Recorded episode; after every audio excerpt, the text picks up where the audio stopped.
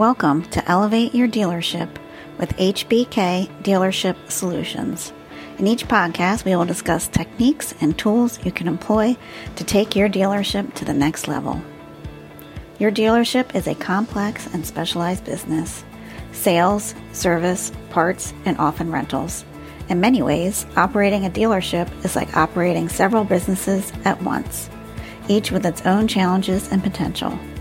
Your CPA firm should offer the experience and expertise specific to your industry required to properly serve you and your dealership. There is simply too much at stake, and the dealership business is far too complicated to rely on a generalist. In this week's podcast, Tim will be discussing working on versus in your dealership.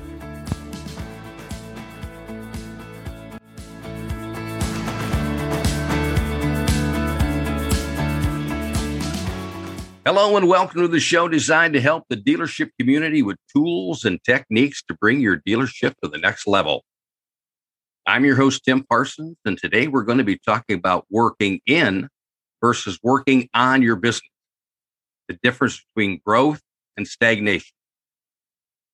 Some of you might be asking, well, Tim, what's the difference between working in your business versus working on your business? Very simply, working in your business is when you work in your business, you're handling the day to day activities, making or selling a product, meeting with clients, administrative work, hiring and training of your staff. Working on your business is when you're working on your business, you're focused on how to make it grow. You're constantly evaluating product development, sales and marketing strategy, and staff development. Simply, the more you work on your business, the easier the work you do in your business becomes. When you work on your business, your number one priority is your people. I'm going to repeat that. When you work on your business, your number one priority is your people. Attracting great people, training your people, and retaining quality employees attracting quality employees, ask your employees for referrals and compensate them for bringing someone into the company. Very simple. Pay a referral bonus after six months of uninterrupted employment. Use Facebook ads and we're hiring images to target candidates. Training. Training to improve their skills so they become a more valuable and productive member of the team. Retaining quality employees create a mentoring program. You've heard me talk many, many times. I'm sitting here today because I've been extremely fortunate in, in my career to have two extremely involved mentors. Recognize your employees' hard work. The measure of an organization's success, focus on results. Focus on achieving the organization's goals and the bottom line. Develop a culture of accountability.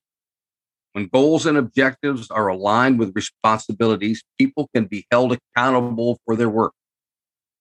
A written, well defined job description allows you to hold people accountable. If it's not written, then it's implied, which leaves the interpretation up to the individual. Productivity. Productivity is a reflection of how many people are in and doing the right job. Positive work environment. Happy employees are productive employees. Doesn't take a rocket scientist to figure that one out.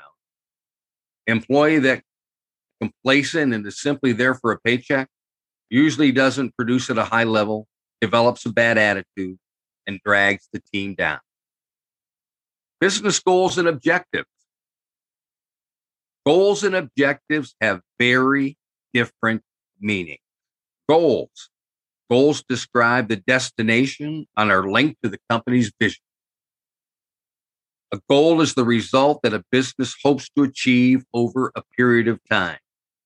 Objectives. Objectives describe the actions needed to achieve the goal. Objectives are incremental targets, often follow the SMART criteria measuring their effectiveness. Now, you've heard me again, you've heard me say the SMART criteria is specific, measurable, attainable, realistic, and bound by time. Measuring and managing productivity.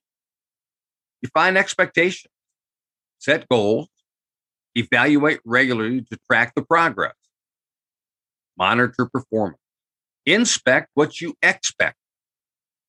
A measurement system that checks progress. You can't manage what you don't measure. Again, you cannot manage what you don't measure. Diagnose problems.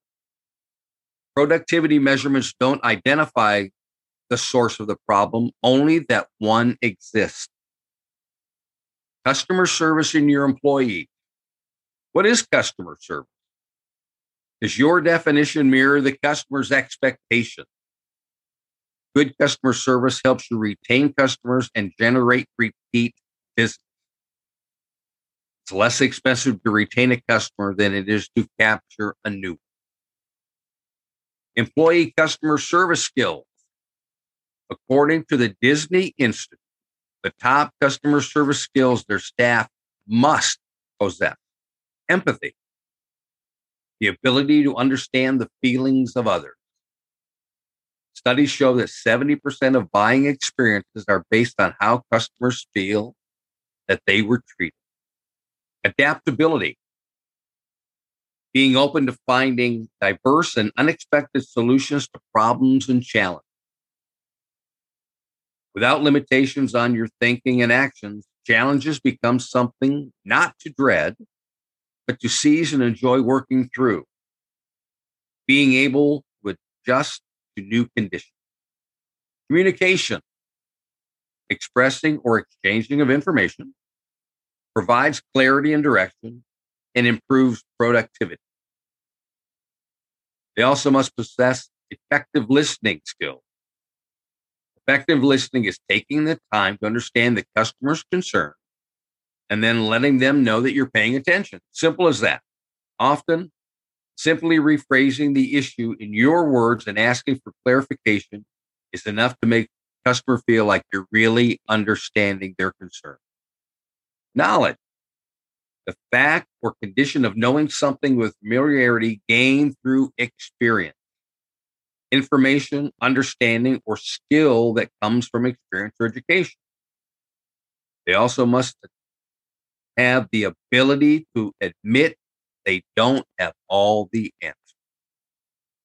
This act of humility and readiness to seek the help of others can inspire greater trust within your team and encourage others to follow suit. Great leaders know when to admit, I don't know, and how to follow up appropriately. Simply put, I don't know the answer at this time, but I'll get back with would that be a benefit? Reaching new customers. Segment your customer base by geographic. Where are they? Demographic, gender, age, income, Define the value proposition. What do customers want and need? How does the product meet their needs? Execute sales plan. Identify your target market. Integrate sales and marketing programs. Measure and adjust your strategy. And review the progress at regular intervals. Again, inspect what you expect. Staying ahead of the competition. Know your competition. To stay ahead of your competition, you need to know who your competition is. Identify and focus on your strengths. Identify the strengths of your business that are superior to your com- competition and focus on marketing those traits. If your competitor is struggling with customer service, make your focus on building an ideal customer experience. Analyze your data. You'll, you'll need to define your goals. What, in, what information do you want to obtain? Collect the data, analyze the data, and then interpret the results. Do your findings confirm or disprove your initial thoughts? Your findings may also offer insight or information of subsequent analysis. And finally, today we've discussed the difference between working in versus working on your business your business priorities, attributes of a great employee, how to maintain and have a productive work environment, the difference between goals and objectives, and how to measure success. Again, thanks for listening. Please visit our website at hbkcpa.com. Until next time, have an unbelievable day. To stay up to date with HBK Dealership Solutions, visit our website at hbkcpa.com and sign up for email notifications.